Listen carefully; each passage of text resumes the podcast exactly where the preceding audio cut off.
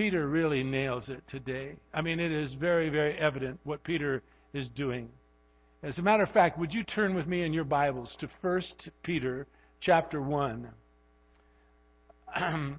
I've talked about what is the theme of 1 Peter. Why, why, did Peter write this book? Well, he wrote the book to comfort those that had been scattered uh, out of Rome. They had lost their homes. They, they've gone to other places because of the persecution of Nero and others against the Christian faith. And so they were out and, and scattered abroad. And Peter wrote this particular letter, First Peter, and you've got to remember, he did this under the inspiration of God the Holy Spirit.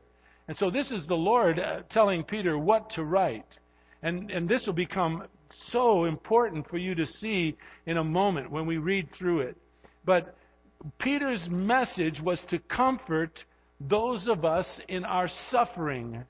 Not only in that day, but today, those of us that are going through difficulties. In fact, the first service, one of the young ladies of our church came to me and she was crying, singing that song. And I said, Is everything okay? It was in the back. And she said, Yes, uh, yesterday, uh, our son, and she told me a little incident that happened, but he's fine. And and just just the dependency upon God and and and how how our Lord wants to comfort you and me in any difficulties that we go through. And so that was the the, the process of, of the of this letter, First Peter. But how how Peter comforts us is by the by the uh, giving the hope that we have that this is not our home. The suffering that you and I are going through, this isn't forever. This might be for a period of time, but this is not our home. As, as Paul said, as we're going to mention it again, Philippians 3.20, he says, our citizenship is in heaven, not here. And so Peter wants to comfort the people with the, the hope of heaven, and then on top of that, he wants to assure them that they cannot impossible to lose your salvation. It is secure. In fact, that is what verses 3 through 12 are all about. Verses 3 to 12 of chapter 1 is one long sentence in the Greek. And as you'll soon see, Peter is making sure that the reader feels secure in their faith. We, who are, as he calls us, the chosen or believers or aliens or Christians, Peter wants to make positive, sure, that we have an assurance of our salvation. Explaining very clearly that this earth is not our home. We are, he said, aliens here. So persecution, sorrows, trials, they will not last forever because our hope is in God and our hope is in our future with Him.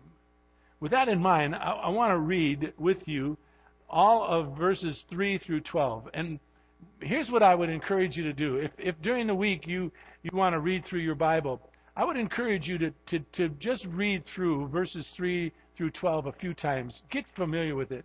It is, it is like, it's so glorious. It's such an amazing place in the Word of God. Listen to what Peter says. Verse 3 of 1 Peter chapter 1. Blessed be the God and Father of our Lord Jesus Christ, who according to his great mercy has caused us to be born again to a living hope through the resurrection of Jesus Christ from the dead, to obtain an inheritance which is imperishable, undefiled, it will not fade away. It is reserved in heaven for you who are protected by the power of God through faith for a salvation ready to be revealed in the last time. In this you greatly rejoice, even though now, for a little while, if necessary, you have been distressed by various trials, that the proof of your faith, being more precious than gold, which is perishable, even though tested by fire, may be found to result in praise and glory and honor at the revelation of Jesus Christ. And though you have not seen him, you love him. And though you do not you do not see him now, but believe in him, you greatly rejoice with joy unexpressible and full of glory, obtaining as the outcome of your faith the salvation of your soul. As to this salvation, the prophets who prophesied of the grace that would come to you made careful search and inquiry, seeking to know what person or time the Spirit of Christ within them was indicating as he predicted the sufferings of Christ and the glories to follow. It was revealed to them that they were not serving themselves but you. In these things which now have been announced to you through those who have preached the gospel to you by the Holy Spirit sent from heaven things to, unto which angels long to gaze into or to look at or to see. Isn't that amazing? I mean, uh, just an amazing place in Scripture. It is so uplifting. I mean, just verse 4, in and of itself, to, to know that your salvation, that, that, that Peter says, your inheritance is imperishable. It, it, it just will not be defiled. It is it is reserved in heaven for you and it will not fade away. My goodness. Oh, how wonderful is our God. How great is our God. That song was absolutely perfect. Let's pray and get into this message and, and see what God has to say to you and me concerning this place in Scripture. Father, would you please bless bless this time that we have together. What a glorious day. What a glorious opportunity to to gather together like this in this, this church that you have so graciously given to us. And that we gather together and, and, and we find new friends, new people coming uh, that, that, that want to hear about the Word of God, want to hear about this salvation that is so precious to us. And Father, to them as well we pray. And that we could be a, a church that prays for one another. Lord, what, what, what greater privilege do we have? As, as Doug and Kathy mentioned, Father, that you are an all caring God that listens to our prayers and wants to answer them. And so, Father, I do pray your blessings upon us. Would you please open up our eyes, dear Father, so that we might behold wonderful things that come from your law? Would you move me aside, dear God, so that I do not hinder what you want to say to every single person here? Bless us through your word, Father. May we be attentive to what you want to say to us. I pray this all in the precious name of our Lord and our Savior, Jesus Christ. Amen. How does Peter begin this? It's, it's really interesting. Now, you've got to remember, this was written, inspired by God the Holy Spirit through Peter's hand. So God the Holy Spirit decides the first things first, you ought to bless your God and so Peter begins by a sweeping word of praise of the wonders of your salvation and the assurance of who you are in Christ. It is in much that the believers that he was addressing then, and as we are talking to you now, they were facing great persecution throughout the Roman Empire. And so verses 3 through 12 is a passage of, of a hymn of triumph, if you would. It is designed to encourage those who are chosen, as he mentioned, those who are aliens, as he mentioned, those of us who are believers, Christians, whatever you want to call us, those of us who are living in a hostile world, asking us to look past our temporal troubles and rather rejoice in our eternal inheritance, which is undefiled, can't perish. It's reserved in heaven for you and me. It will not fade away. When we were studying just recently Romans, Paul drove home the point. In fact, he was like a dog with a bone. He would not let it go. He was talking about faith, and he was talking about you and me believing and trusting in God, not by anything that we do, but simply by faith. And he added, faith in Jesus Christ and He alone. And he went over that and over that and over that. Well, Peter now is wants you and me to know that this faith that you have, we want you to know for certain that you are secure in this faith you have in Christ. Even though you are called, like Peter says, an alien, that means this isn't your home. You're an alien here. Because of this, this not being our home, Paul says, as I've mentioned already in Philippians 3:20, our citizenship is in heaven. And so Peter concurs with Paul. Of course he would. He says, look at verse 3 again. Blessed be the God and Father of our Lord Jesus Christ, who, note, according to his great mercy, I want you to note now, he, God Almighty, has caused you and me to be born again to a living hope through the resurrection of Jesus Christ from the dead. In other words, Peter is concurring. It's through Christ and it's through Christ alone.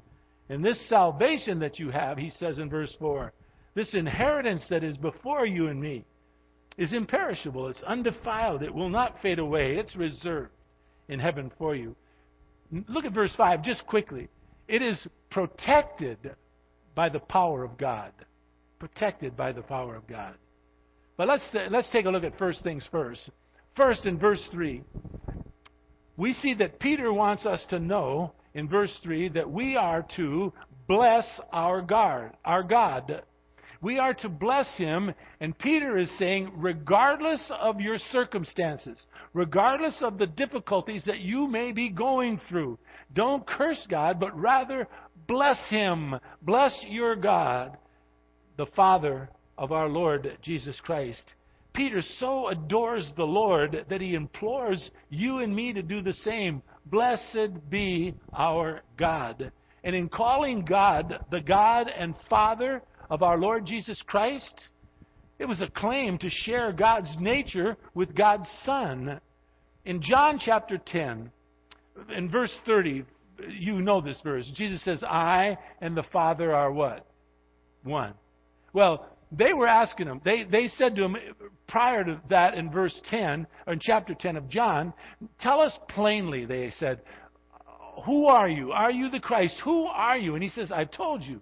I've told you and I've told you and I've told you. You don't believe, so you don't understand what I'm trying to say to you. And then he says, I and the Father are one. And later they picked up stones to stone him to death.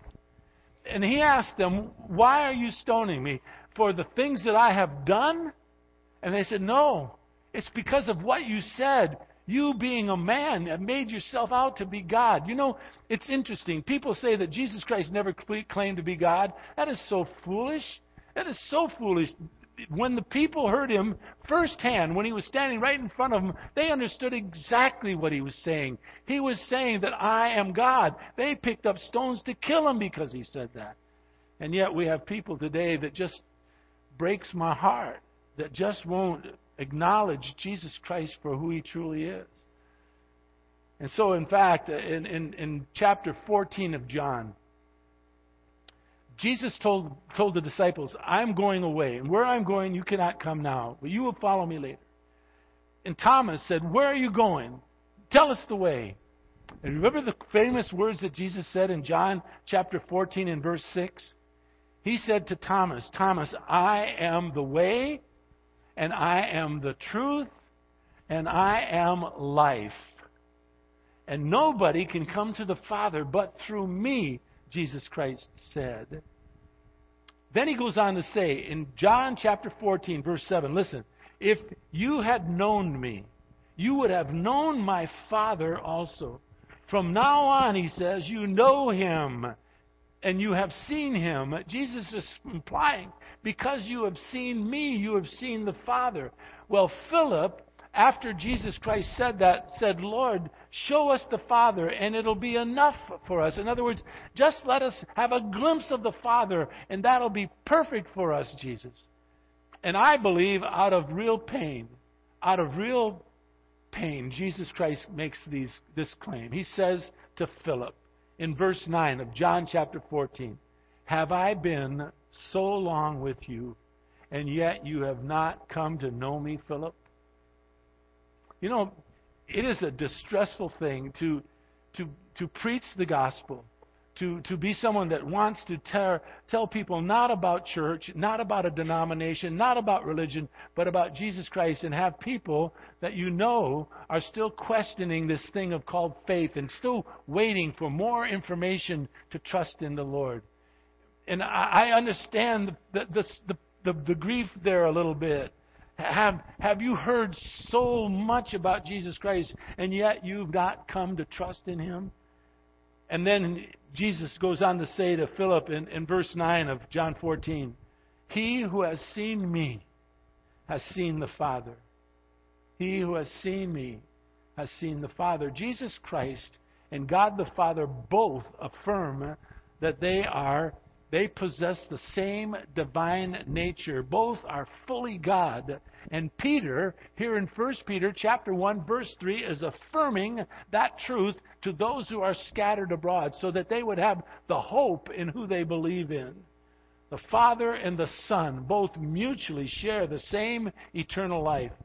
Each one intimately, equally, um, eternally equal with one another. And no one can know the one without knowing the other. They are, they are like the same. You know, Peter in verse 3 uses the full redemptive name, Jesus Christ. He says, is our Lord Jesus Christ. That is of Jesus. Lord identifies him as our sovereign ruler. Jesus identifies him as the incarnate Son born of the Virgin.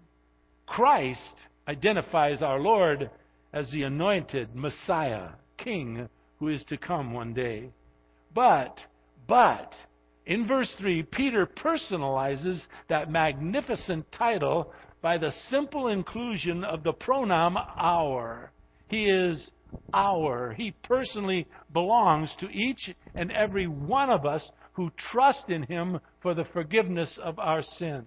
He is our personal Lord and Savior. The divine Lord of this universe belongs to every believer, all who are chosen, all aliens, whatever you want to call them. Jesus, who lived, who died, and he rose from the dead by faith.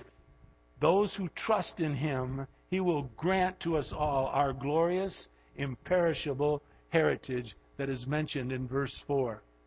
It's such a great verse. But more about verse 3. How do we receive such a blessing? It is all, verse 3, according to God's mercy. Just those few words. His great mercy is the motive behind God's granting you and me everlasting life. Mercy. God's mercy. We hear about mercy and we hear about grace, but mercy is, is marvelous. God's mercy, mercy. In Paul says in Ephesians chapter 2, verses 4 and 5, he says this Listen, God being rich in mercy, rich in mercy, because of his great love with which he has loved you and me, even when we were dead in our transgressions or dead in our sins, has made us alive together with Christ. By grace, you and I have been saved. God's rich in mercy and his grace has, has saved you. Paul wrote in Titus chapter 3 verse 5, he agrees with this statement. He saved us, Paul wrote, not on the basis of our deeds. Well, of course, Paul would say that. That was his theme throughout the book of Romans. Not by what you and I do will he save us, but according to his mercy. His mercy, you and I have been saved. Listen, what we have been learning from Paul and now Peter is this one amazing truth. Your faith, my faith, has little to do with us, has everything to do about our Lord. He will save you. He will care for you. He will take your sins and separate them as far as the east is from the west. He will remember them no more. And then He will gather you in His arms and carry you uh, and present you to heaven itself. Our salvation has little to do with us. But, on the other hand, yours and my obedience to God is all about us. It's all about us. We are to present our bodies, as Paul taught in Romans chapter 12, verses 1 and 2. We are to present our bodies as a living and holy sacrifice unto our Lord. And so our obedience is a part of our life, it's a part of who we are as believers. The gospel is prompted by God's compassion towards those of us who were dead in our trespasses and sins. All of us, every single soul that walks this earth is in that state at one time or another. We all were once helpless in our sin. Romans chapter 3 verse 10 tells us there is none, none, not a one of us, not any of us who are righteous. No, not one. And so we all need God. We all need His mercy. We need His compassion towards our desperate condition, and, and He has a remedy for it. His mercy and His grace save us. Mercy con- con- concerns yours and my sinful condition, whereas grace concerns our guilt. Divine mercy takes a sinner from misery to glory. Divine grace takes that same sinner from guilt to forgiveness. The Lord loves us that much. You know what else He does? He, he grieves over the unbelievers. He grieves over those who just deny Him or put Him off. He grieves over the fact that you won't come to trust in Him. In the book of Ezekiel, the 18th chapter, there's two verses that are just, just dramatic. It says in Ezekiel 18:23, God says, "Do I have pleasure in the death of the wicked?" That's a rhetorical question. Of course, he has none. No pleasure in it. Rather, he says that you would turn from your ways and live. And then in verse 32, our Lord further says, I have no pleasure in the death of anyone who dies. Therefore, he says, repent and live. Repent means to turn. Turn from the way you were going away from God and turn towards Him. That's God's plea for all of us. There's no pleasure, no pleasure in the death of someone who denies Him. He wants all of us to come and trust in Him. And so, apart from the possibility of any merit uh, on our part, God grants mercy upon us. In fact, He said to Moses, we are told in Romans, I will have mercy on, on whom I will have mercy, and I will have compassion on whom I have compassion, the Lord says. So then it does not depend on the man who wills nor the man who runs, but on God who has mercy. God's mercy. So out of his infinite compassion for you and for me, this limitless mercy will grant to you and me everlasting life. And it's not because of anything we've done or anything we can do. It's because of His love for us. So we see why Paul calls God in 2 Corinthians 1 3 the God, the Father of mercy and of all comfort. Well, verse 3 states further that God has caused, we're back in 1 Peter chapter 1, verse 3. God has caused you and me to be born again to a living hope through the resurrection of Jesus Christ from the dead. Jeremiah once asked a question that's a rhetorical question in the Old Testament. In Jeremiah chapter 13, verse 23, he asked, Can an Ethiopian change his skin? Or can a leopard change his spots? The question that was asked gives the answer quickly no, cannot. No, and the same question lingers today Can a sinner change their nature? That answer is still no. No, they cannot. Except, except only God, through the Holy Spirit, can transform a sinful human heart. In other words, God has caused you and me to be born again, it says in verse 3.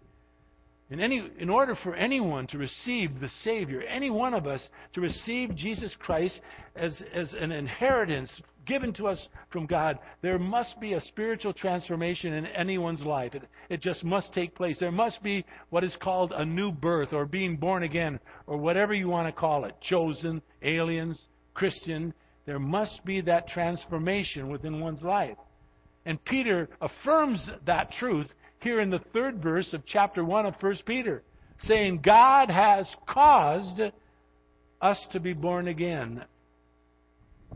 In order for you or me to receive an eternal inheritance from God, no matter who you may be, no matter what religion you would belong to, or denomination, or whatever your spiritual nature is, you must experience God's means of spiritual transformation, this new birth, if you will. In fact, Jesus Christ, I want you to see this. This is a great, great place in Scripture. Hold your place here in 1 Peter.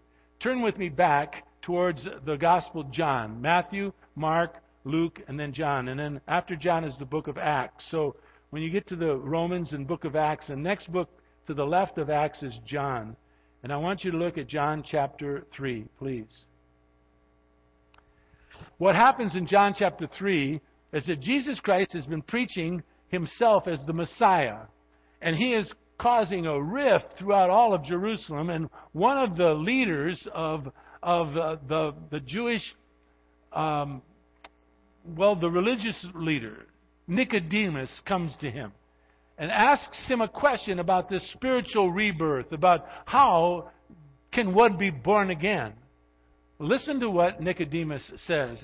In John chapter 3, verse 1, there was a man of the Pharisees named Nicodemus. He was a ruler of the Jews. In other words, he wasn't a political ruler, he was a ruler of the religious, those who were the self proclaimed religious leaders of that time.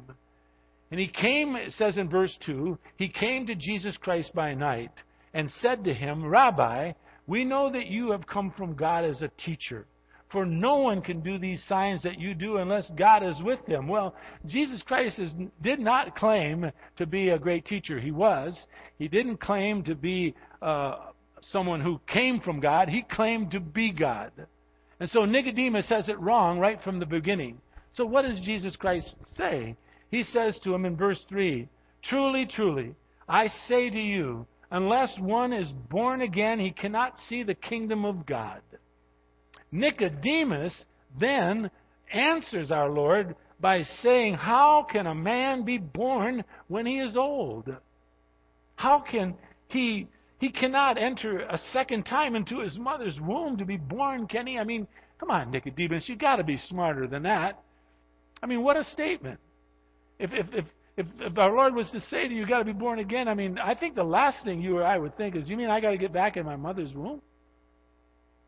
No, Jesus wasn't talking about that, and Jesus made it very clear. Although it is, I'll give Nicodemus some slack. I, I believe I would have been in his boat.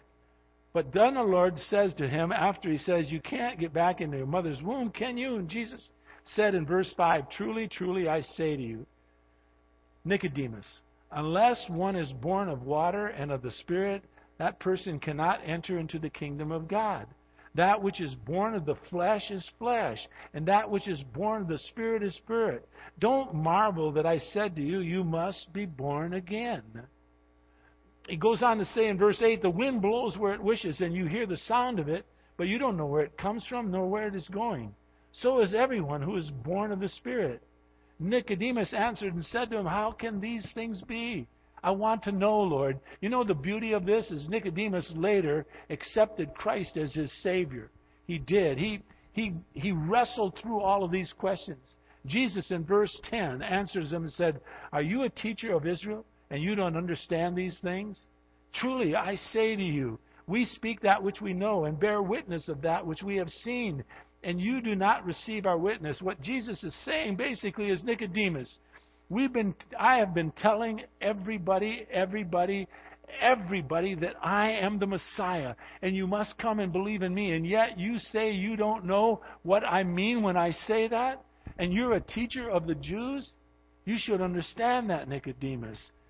He says, No one, verse 13. Uh, yeah, let me go to verse 13. No one has ascended into heaven but he who descended from heaven, even the Son of Man. In other words, he's saying, I'm him.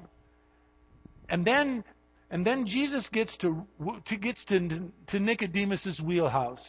In other words, he threw him a ball right down the middle so he could hit it out of the park. He said to Nicodemus in verse 14, talking about what happened in the wilderness. And he went back to Numbers. And Nicodemus would have been a student of the Old Testament. He would have known exactly what our Lord was talking about when he mentioned verse 14. He says, Moses lifted up the serpent in the wilderness, even so must the Son of Man be lifted up. Here's what happened. In the wilderness, the, the people of Israel were disobedient to, the, to, to Moses, and they were disobedient to the Lord. And so the Lord caused some serpents to come upon their camp and start biting them. And they were dying. They were, they were poisonous and they were getting sick and dying. And so the Lord told Moses, construct an altar and put on an altar a serpent, a bronze serpent, and tell the people, anyone who has been bitten by a serpent, if they look upon the bronze altar, they will not die. Now, can you even imagine? Think of it. You get bitten by this serpent, and then you're supposed to go over to this, this altar, look at it, and you'll be well. That took faith. That took a lot of faith for them to do that. And Jesus Christ was saying, so as the, the bronze serpent was on an altar, so the Son of Man must be lifted up. In other words, the Son of Man must be looked at. The Son of Man is going to die. He's going to die, he's going to be buried, and he's going to raise again from the dead. And then he said these most marvelous words in verse 16. Everybody's heard it at one time or another. For God so loved you, Nicodemus, that he gave his only begotten Son, Nicodemus, that if you would believe in him, Nicodemus, you wouldn't perish, but you would have everlasting life, Nicodemus. And he says the same thing to you and to me. And he says it to this world. Just look at Jesus Christ, examine him, behold him, believe in him, and he will give you everlasting life. And so God has caused you and me to be born again. And Jesus Christ effectively explained the necessity of regeneration to Nicodemus, the prominent Jewish leader. And he cut to the core in Nicodemus' self righteous life and he told them what all sinners need to hear at one time or another, and that is they need, they must be spiritually born again. And to be spiritually born again, that only comes through your faith in Jesus Christ and He alone. Back to 1 Peter, please, chapter 1, verse 3. Peter goes on to declare that this new birth results in believers receiving a living hope received by and through the resurrection of Jesus Christ from the dead. This living hope is our Savior. I'm reminded of the resurrection from the dead, of the greatest story, of, of, of, in my opinion, of our Lord when he was on this earth. One of his dearest friends was Lazarus, and Lazarus' two sisters, Mary and Martha. And in, and in John uh, chapter uh, 11, um, Jesus Christ came into the village of Martha and Mary, and Lazarus had been dead three days. They buried him. So he comes into the village, and Martha rushes to see him and said, Lord, listen to this for faith.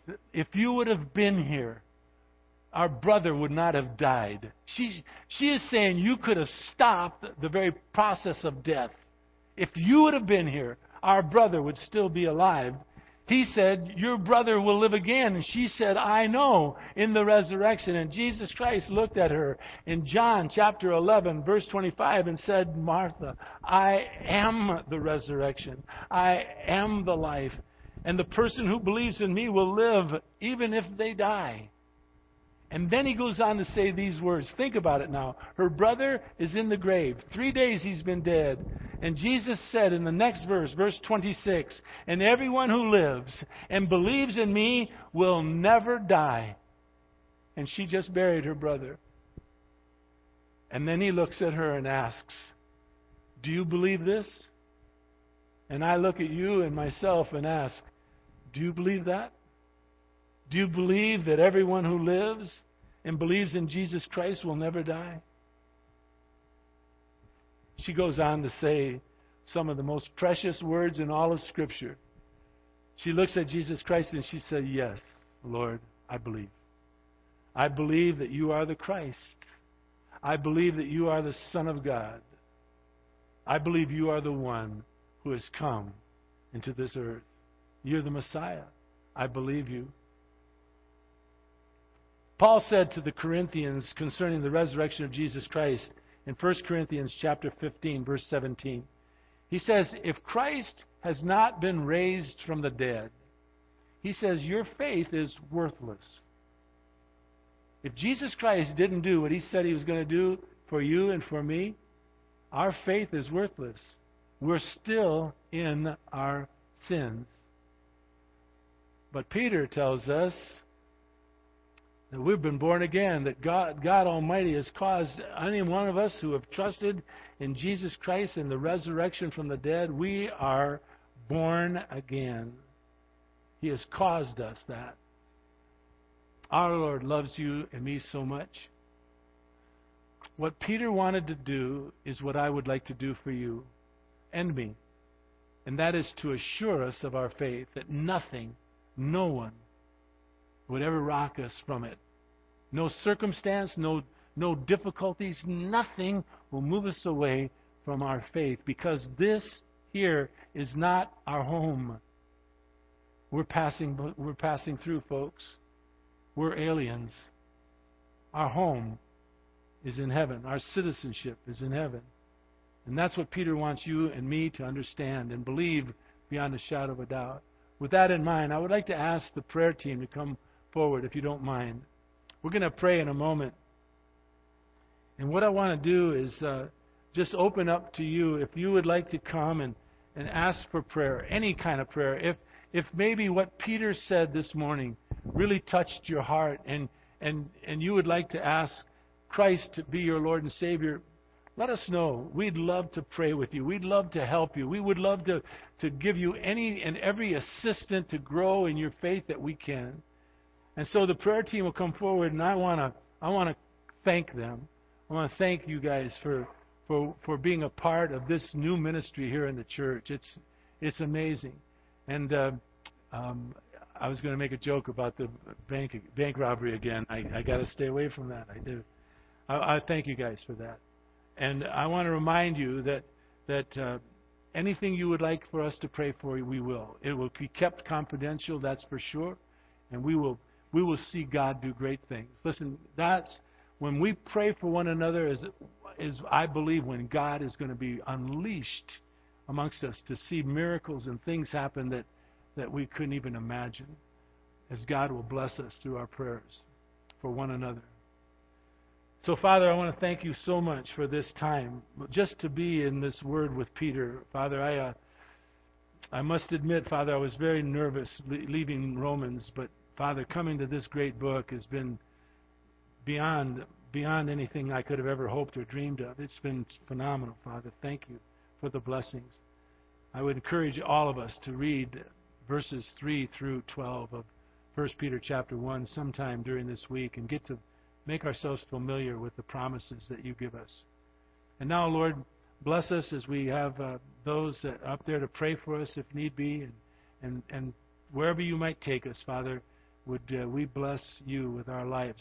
Thank you so much, Father, for all these things. In Jesus' precious name, amen.